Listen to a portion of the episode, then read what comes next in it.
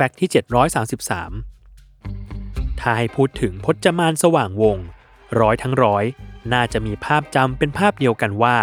เป็นสาวน้อยถักเปียคู่ ผู้อาภัพโชค ยืนถือฉลอมรออยู่หน้าคฤหาสน์หลังงาม จนทำให้ภาพจำนี้ กลายเป็นเครื่องหมายการค้าของละครขึ้นหิ่งในตำนานอย่างบ้านทรายทองไปในที่สุด แต่ภาพจำเหล่านั้น แท้จริงแล้วในฉบับ original ของพจมานสว่างวงศ์ ไม่ได้ถือชะลอมมาตั้งแต่ต้น ตั้งแต่นักแสดงคนแรกในบทพจมานอย่างสวลีผกาพันธุ์ซึ่งแสดงละครเวทีในปี 2494 ก่อนที่จะกลับมารับบทเดิมอีกครั้งในปี 2501 ก็ไม่ได้ถือชะลอมเข้ามาเป็นอุปกรณ์ประกอบฉากเลย แล้ว signature ชะลอม คู่กายพจมานเกิดขึ้นตั้งแต่ตอนไหน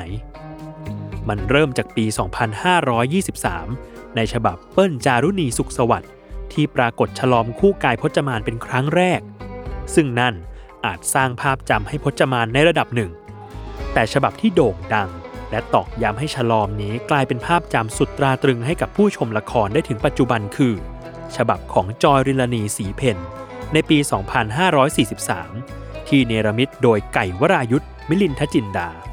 ที่ทำให้ภาพจำนี้ถูกพูดถึงอีกครั้ง และเป็นกระแสปากต่อปาก ถึงพจมานที่ชีวิตดูรันทดแบบสุดๆ ส่วนพจมานฉบับก่อนๆ ที่ไม่ใช่สองฉบับข้างต้น รวมถึงฉบับล่าสุด ปี 2558 ทางช่อง 7 ที่บทพจมานนำแสดงโดยมีนพิชยา วัฒนามนตรี ก็ไม่มีใครได้ถือฉลอมเดินเข้าบ้านทรายทองเลยสักคน